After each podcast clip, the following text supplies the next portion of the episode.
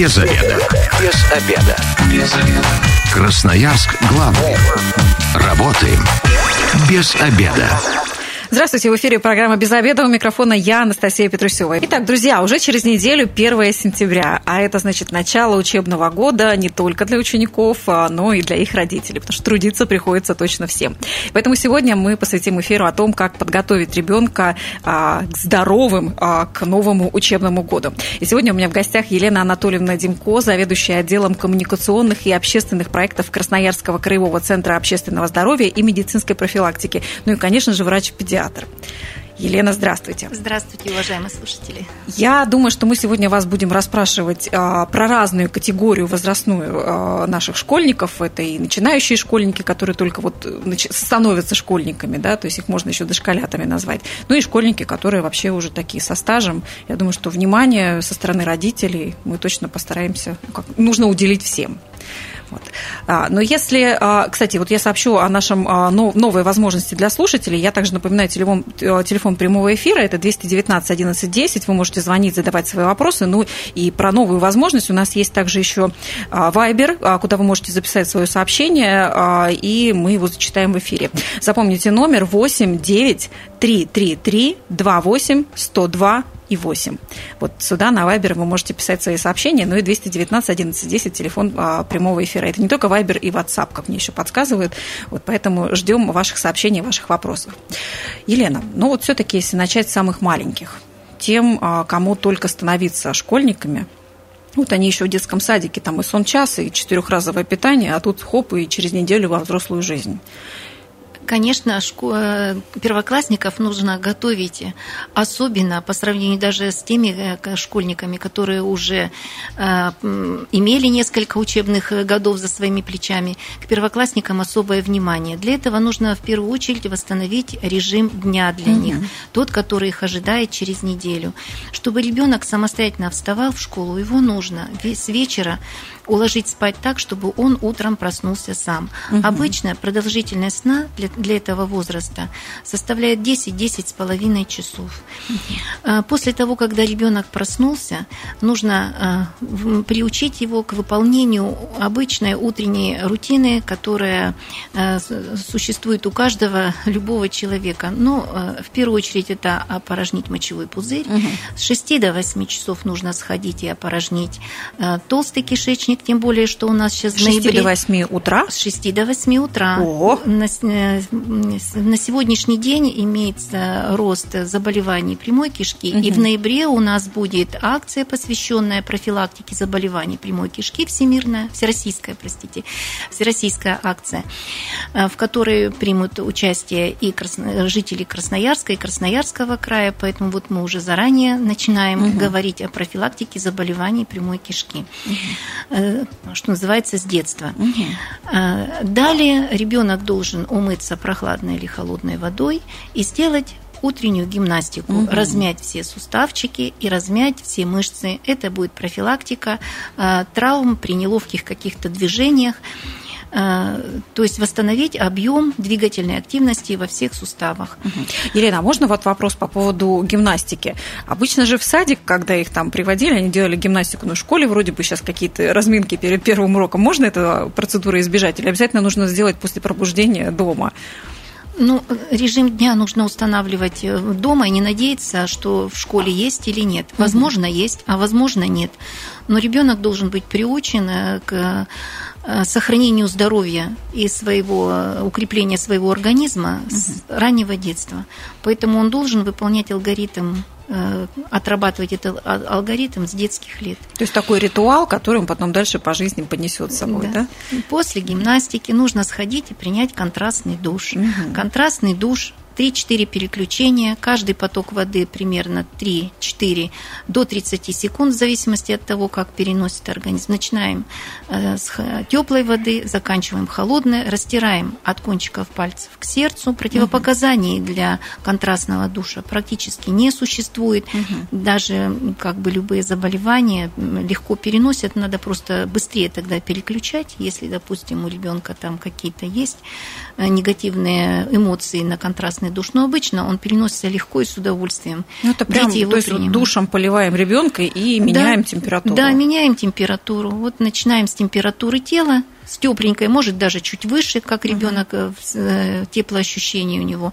Ну и затем переключаем тоже на прохладную воду, как он терпит максимальное снижение температуры 10-12 градусов. Угу. Ну, когда уже он окончательно привыкнет к контрастному То душу. есть резкого крика быть не должно. Нет, это, значит, это должна быть делаем. приятная процедура. Растираем тело до слабой гиперемии, я уже говорила, угу. от кончиков пальцев к сердцу.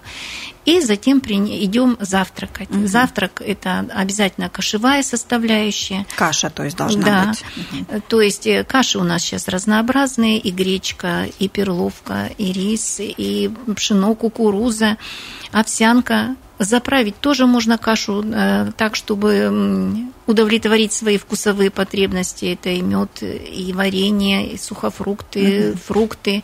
Да, каким-то детям ягоды, кашу только так можно. Масло, да, масло, мед. Ну, то есть можно подобрать ингредиент и кашу, которую ребенок будет любить есть. Но если уже категорически не приемлет кашу, то это должен быть омлет, угу. блинчики с творогом или творожная запеканка. То есть что-то белковое, да, обязательно должно да. присутствовать. И далее напиток чай, какао. Елена, а бутербродами как-то ограничиться не получится? Бутерброды, То, что дети съедят. Бутерброды, э, если ребенок уже ну, перерос средняя и э, старшая школа, бутерброды э, получится заворачивать с собой в ланчбокс. Поэтому угу. весь день питаться бутербродами как-то, угу. если ребенок не успевает э, попасть в школьной столовой, там в очередь, допустим, или просто не ходит в школьную угу. столовую, то в ланчбокс мы положим ему бутерброд э, ребенку старшей и средней школы, вот угу. на перекус в полдник, или же вместо второго горячего завтрака, который получают дети угу. начальной школы. Поэтому получится весь день бутерброды. Это не вариант. Елена, вот мне вот сейчас э, вроде понятно все, что вы говорите, а как-то вот э, понять, правда, ценность того, что вот э, нужно делать, да, потому что, ну вот хорошо этот душ, вот этот завтрак, в чем правда такая необходимость, что это дает организму ребенка? Чем помогает? Это укрепляет и сохраняет здоровье ребенка в первую очередь. И если ребенок будет здоров, значит у него не будут возникать сердечно-сосудистые заболевания, от которых у нас сейчас наибольшая причина смерти это сердечно-сосудистые заболевания. Соответственно, будет и большая продолжительность жизни. Угу. То есть есть заболевания, которые зависят от образа жизни. И они на сегодняшний день являются наиболее частой причиной э, смерти среди населения. Поэтому надо понимать, что когда мы это все прививаем ребенка и правильно его питаем, то мы, соответственно, э, увеличиваем его продолжительность жизни и, не дай бог, нам пережить своих детей. Ну да, не хотелось бы, конечно, про это даже, даже думать. У нас, кстати, я напомню еще раз про нашу возможность. У нас работает телефон прямого эфира 219 11 10. И также мы принимаем ваши сообщения на Viber и WhatsApp а, по телефону 8 9 3 3 3 28 100 2 и 8. И вот у нас есть первый вопрос. А, Елена, вот спрашивают наши слушатели, а глютен опасен для здоровья детей? Сейчас очень такая мода на безглютеновые продукты, как раз еще на завтрак, допустим, что-нибудь такое безглютеновое ребенку дать. Э, ну, есть заболевания, где прописывается безглютеновая диета. Вот таким детям и рекомендуется. Э, ну, это должны быть рекомендации педиатра и диетолога, гастроэнтеролога. Самостоятельно прописывать безглютеновую диету нет никакого смысла. Ну, то то есть выбирать продукты, отдавать предпочтение для детского меню продуктам без глютена нет необходимости. Нет необходимости. Угу. Просто про то, что про, про то, что вы говорите, уже предполагает, что подъем за 20 минут до выхода из дома точно не подойдет. То есть за сколько вообще ребенку важно просыпаться до выхода из дома, до начала уже, так скажем, активного дня своего? Вместе с доходом до школы это где-то час Угу. То есть, ну, 50 минут это самое, да? да, если до школы не, далеко не, не идти, то угу. где-то час. Я так понимаю, вообще вот этот режим дня, он будет полезен не только детям, вообще и родителям, чтобы к нему присоединялись. Нам же тоже важно себя хорошо чувствовать. Конечно, если в, школе, если в семье есть несколько школьников, то надо заранее обговорить алгоритм действий утром, угу. чтобы не был занят ни туалет, ни душ, э, ну, чтобы не собиралась толпа около тостера, около угу. чайника. То есть все обговорить, кто, что, последовательность должна быть четкая. Вот ну удивительные и... такие вещи организационные, а мы говорим об этом с врачом-педиатром. Заметьте, как такие моменты могут влиять напрямую на здоровье все-таки. И я хочу сказать еще о времени пробуждения. Если ребенок э, ходит в школу, допустим, э, пешком, угу. две остановки проходит, то это очень хороший посыл, и угу. поэтому его надо поддерживать. Ну, соответственно, значит, пробуждать его маленько пораньше, чтобы у него было время и на пешую прогулку. Это является профилактиком гиподинамии. Так и рекомендуют две остановки до школы угу. и две остановки после школы быстрым шагом пешком. Угу. То есть это полезно будет да. ребенку. И тогда будет час угу. ходьбы, как раз полчаса, угу. утром полчаса. Вот уже и восполнение э, того времени, которое необходимо ежедневного для двигательной активности, плюс 3-4 дня в неделю, 3-4 раза в неделю э, занятия в спортивных секциях, угу. кружках. Физкультуры в школе недостаточно? Недостаточно. Будет? Вот это и будет как раз восполнять весь необходимый дефицит двигательной активности. Компенсировать как раз то время, когда они сидят за партами неподвижно. Да. Думаем, что неподвижно, да. это не так. Елена, еще тогда вопрос, а, хочется же как-то еще больше а, ребенку помочь, потому что они выходят в класс, а, если это новые дети, то вот этими всеми бактериями они там обмениваются, как-то хочется иммунитет же поддержать. Вот что с этой стороны для ребенка можно сделать? Чем кормить, поить, давать, что? Ну, к началу учебного года э, дети должны были запастись необходимым э, запасом, так скажем, прочности своего организма в течение лета. Э, купаться, загорать, правильно питаться, находиться на свежем воздухе, двигаться достаточно, путешествовать где-то с родителями.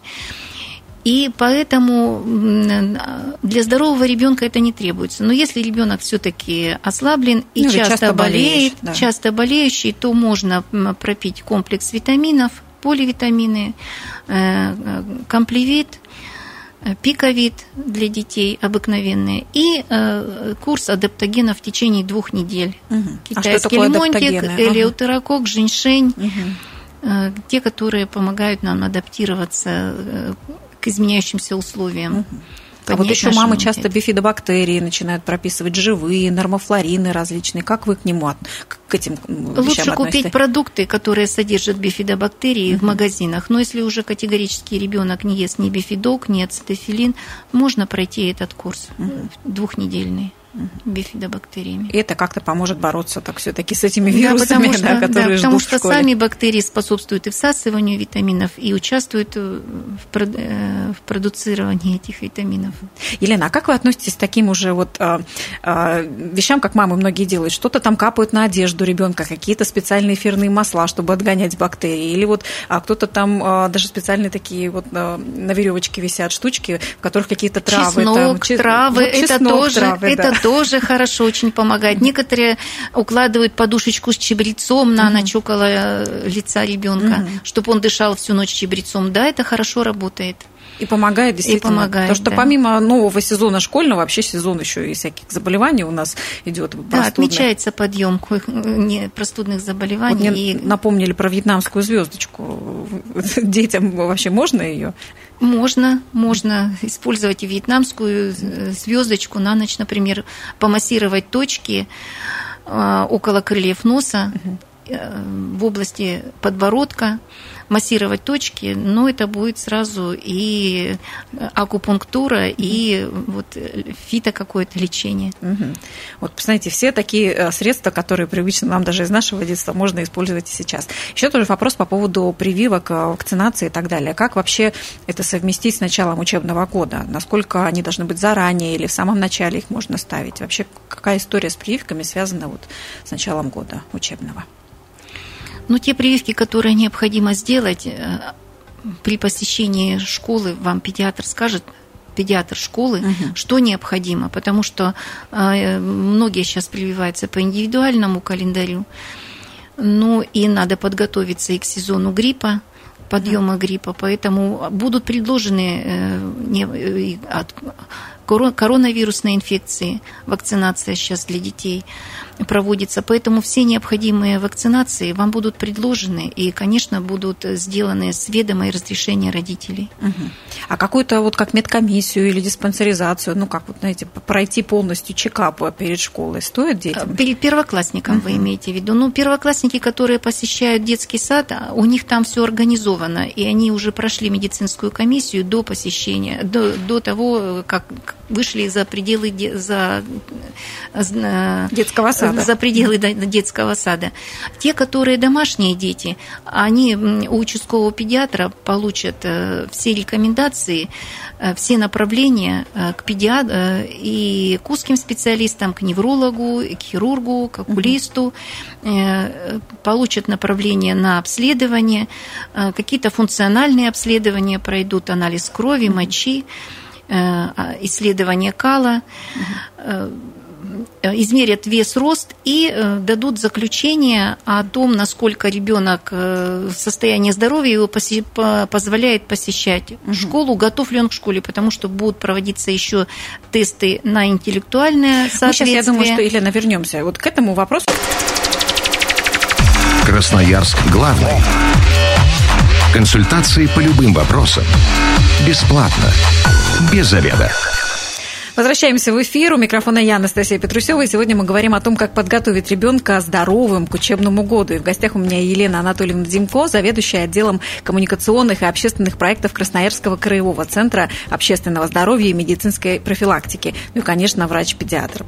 И вот а, мы с Еленой до ухода на рекламу как раз говорили о таких так называемых медосмотров а, для детей, для первоклашек, уже старших школьников, которые включают а, в себе ряд определенных исследований. Вот к чему это все должно прийти, и ну, родителям потом с этим что делать? Но родители должны понимать, что медосмотры проводятся для того, чтобы а, определить для ребенка номер парты, Угу. Номер ряда, если косоглазие, номер парты, если снижение слуха и снижение зрения, для того, чтобы определить физкультурную группу, там тоже угу. по состоянию здоровья. А, и эм, родители должны знать, что педиатр рекомендовал. И, соответственно, э, в начале учебного года подойти к учителю, сказать, угу. что еще раз как бы напомнить, сделать акценты. Если ребенок левша, то тоже об этом надо сказать. Угу. Ну и э, еще хочется сказать, что родители должны понимать, что некоторые заболевания, которые могут быть выявлены в ходе медосмотра, влияют не только на здоровье ребенка, но и на здоровье всех членов детского коллектива. Угу. То есть э, в ходе медосмотра обязательно э, должны быть исключены такие заболевания, как чесотка, педикулез угу. и э, туберкулез он является постановкой пробы, значит, проб на туберкулез и посещением фтизиатра. Поэтому вот Э, рекомендации, э, которые будет давать участковый врач, вот э, по исключению заболевания туберкулезом нужно будет выполнить обязательно и понимать, что если от других прививок мы можем отказаться, то от этих мероприятий мы отказаться ни в коем случае не должны, потому что это может быть опасно для других членов детского коллектива. Но это на совести уже родители, получается. То есть я не помню, чтобы это было так обязательно и требовалось вот какие-то справки ну, некоторые принести? отказываются от пробы МАНТУ, угу. от рентгенограммы у фтизиатра. Ну, то есть вот э, э, это сделать ни в коем случае, делать ни в коем случае нельзя. Угу. И пока э, это не случится, ребенок не будет допущен в детский коллектив. Это надо понимать. Угу. То есть желтая карта это одно, ее в садик еще делают, да? Ну, в школе там все-таки пройти этот медосмотр необходимо для да. своей безопасности, для безопасности окружающих. Да. Я напомню, телефон прямого эфира 219 11 10. Сегодня вы можете задавать вопросы по поводу подготовки а, детей к учебному году, как малышей, так и уже старших школьников. И также напомню телефон, а, по которому вы можете написать любой из мессенджеров, Viber, WhatsApp или Telegram. Это 8 9 333 28 102 и 8. Задавайте свои вопросы или делитесь а, своим мнением. А, Елена, все-таки вот а, с медицинской частью вроде как-то понятно, да, но дальше там школьник как-то начинает жить. И вот я, например, с удивлением для себя узнала, что есть некоторые нормы и рекомендации от Роспотребнадзора по поводу веса школьных ранцев. Вес школьного ранца для младшей школы должен быть не более 700 грамм, а для старших школьников не более килограмма. Но если уже так эм, говорить э, э, об индивидуальном подходе, то вес э, школьной сумки, ранца или рюкзачка не угу. должен превышать 15% от веса самого ребенка. Угу. Но кроме того, существуют еще и другие требования к школьной сумке. Для старших школьников это рюкзак, для младших школьников это ранец с плотным... А в чем отличие? Рюкзак и ранец. Я сейчас расскажу. Ранец, ранец – это плотный каркас угу. из, плотной, из прочной ткани, влагонепроницаемая должна быть ткань. А, далее на спине подушечки, для, ортопедические, ортопедические вот эти, да? подушечки, сетка для улучшения вентиляции, широкие лямки, Э, два ремня внизу для того, чтобы можно было их, э, когда мы пристегиваем, то груз с плеч переносится на поясницу угу. и на бедра. Угу. Рюкзак, ранец не должен быть шире плеч и выше, угу. и выше плеч, угу. и не ниже бедер. То есть вот такой размер должен быть. Ну и достаточное количество отделов, чтобы можно было там все разместить. Ну, такие вот а требования. для подростков уже там такие требования помягче. Э, да, там просто рюкзак любой формы, любой плотности. Просто когда Такой... начинаешь, э, понятно, что вряд ли родители прям взвешивают, но когда я беру рюкзак своего подростка, я понимаю, что там точно не полтора и не два килограмма. Потому что к учебникам добавляется сменка, пеналы с ручками, какие-то, возможно, еще прибамбасы. И получается достаточно тяжелый такой, э, нагрузка тяжелая, большая. Ну, для того, чтобы вот профилактировать нарушение осанки в этой ситуации, здесь, конечно, нужно рекомендовать, опять же, достаточную двигательную активность, утреннюю зарядку и занятия в, как, в какой-то спортивной э, секции. А что... Э, Посещение уроков физкультуры. Ну, мы поняли, что помимо физкультуры да. еще обязательно несколько а, часов а, в день или в течение недели должна быть физическая нагрузка в виде просто, видимо, ну, хотя бы угу. даже прогулки. А что еще специалисты рекомендуют, ну, в качестве, допустим, организации рабочего пространства ребенка? Понятно, что в школе мы не очень на это можем влиять, но дома то, как он делает уроки, сколько времени на это затрачивает, как организовано, там, не знаю, сидение даже элементарно. Организация рабочего места очень важна для профилактики заболеваний опорно-двигательного аппарата.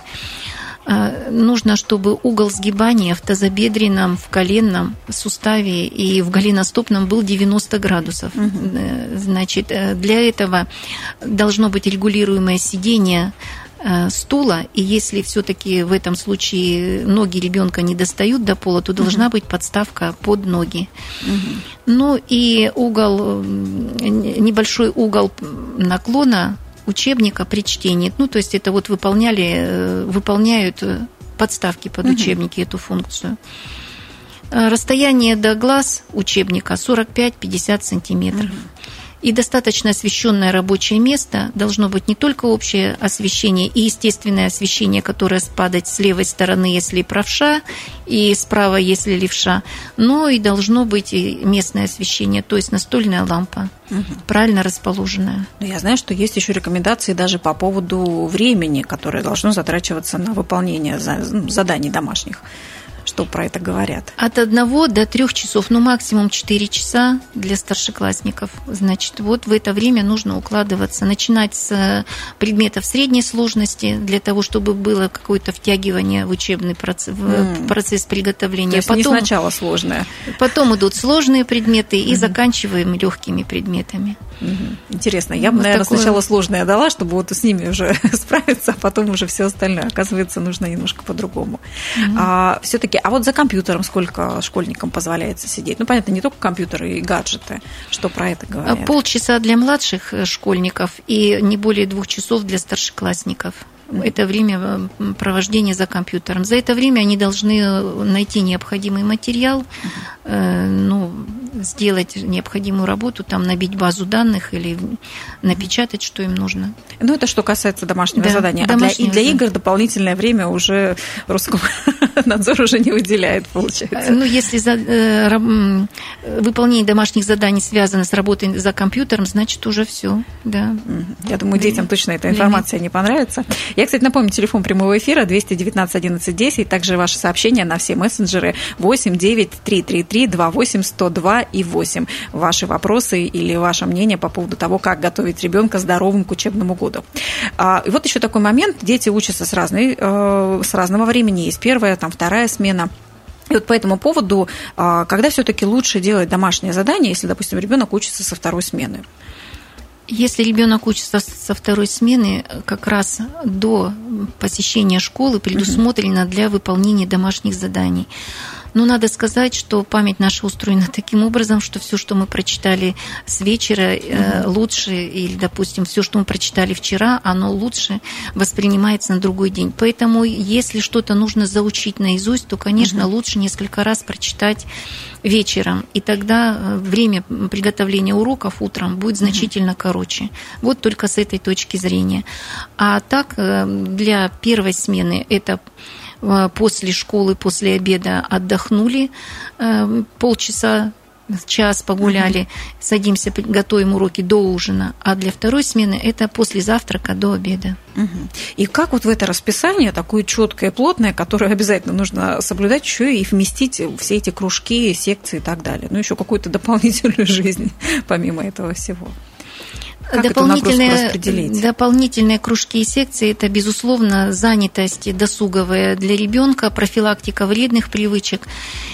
И здесь, конечно, должен быть, здесь много за и много против, поэтому нужно э, идти за ребенком. Желательно, чтобы это дополнительное занятие было связано с двигательной активностью, угу. то есть это посещение танцев, каких-то спортивных секций. Но если же все-таки это э, творческие занятия, допустим, рисование или макраме для угу. моторная мелкая моторика, которая развивает, то это тоже неплохо, если это приносит удовольствие ребенку. Но здесь mm-hmm. надо, важно не пропустить э, момент переутомления, mm-hmm. когда ребенок становится вялым а, или наоборот вспыльчивым, раздражительным, нарушается сон, учащаются заболевания угу. или снижается зрение. Ну, то есть надо смотреть за состоянием ребенка. То есть где-то, тогда, видимо, нагрузка чрезмерная. Тогда, тогда надо думать, что нагрузка чрезмерная, угу. и тогда надо пересмотреть Э, либо кружок другой, угу либо, может быть, э, свободное время увеличить для ребенка все-таки. Знаете, как обычно свободное родители делают, просто. когда видят, что дети не справляются, часто болеют, мы их больше начинаем лечить, как раз там давать витаминов, но нагрузку почему-то не снижаем, как будто до этого немножко дело не доходит. Вот. А какая ваша тогда рекомендация вот сейчас для первоклассников, которые только начинают свою учебную, вообще свою учебную школьную жизнь, вот все эти кружки, секции, дополнительные занятия включать сразу же с начала года или все-таки подождать какое-то время? Вот как оптимальнее сделать? Ну, для адаптации к любому процессу, вот учебному, хоть детский сад, хоть школа, считается две недели. Ну, надо дать месяц на адаптацию ребенку. И затем, э, я думаю, что э, все-таки необходимо э, по интересам ребенка приобщить к дополнительному образованию. Если же там занятия начинаются с 1 сентября, ну, может быть, какое-то время уменьшить реже посещать или угу. там длительность пребывания. Ну, чтобы как-то да, постепенно да, чтобы постепенно И у меня есть еще один вопрос, он а, касается обуви, не только сменки, но и той обуви, в которой школьники ходят э, а, в школу. Все-таки я знаю, что точно есть определенные рекомендации, э, связанные с ней для разных возрастов. Вот что вы про это скажете? Но есть гигиенические требования к, к обуви. Обувь должна быть с широким приподнятым носком, с каблуком 3-4 сантиметра, фиксированным задником. И мальчикам, и девочкам. Да, и при этом должна быть она сделана, э, это формирует нормальный свод стопы и э, нормальное развитие икроножных мышц. Ну и при этом желательно, чтобы она была сделана из натуральной кожи. Для старших, э, для старших классов можно и кожно, кожезаменители угу. использовать. Ну, сейчас очень можно, модно э, кроссовки. Угу, удобно. Э, кроссовки, но они как бы не отвечают тем нормам. Это все-таки спортивная обувь, угу. поэтому их нужно одевать на занятия физической, на уроки физкультуры, ну, на какие-то занятия по двигательной активности, в кружке, и не использовать как повседневную обувь. Угу. Кроссовки должны быть внутри э, выстелены э, гидроскопичным э, подкладкой, гидроскопичной стелькой для того, чтобы уменьшить потливость ног иметь плотную гнущуюся поверхность, о, это подошву, угу.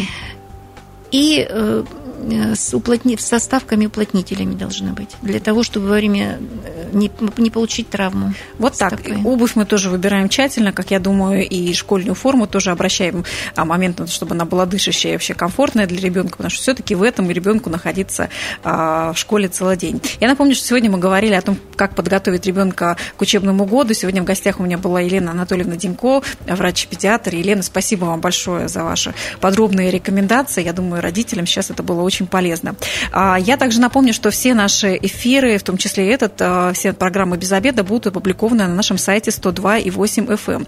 Если вы, как и мы, провели этот обеденный перерыв без обеда, не забывайте, без обеда, зато в курсе. Без обеда.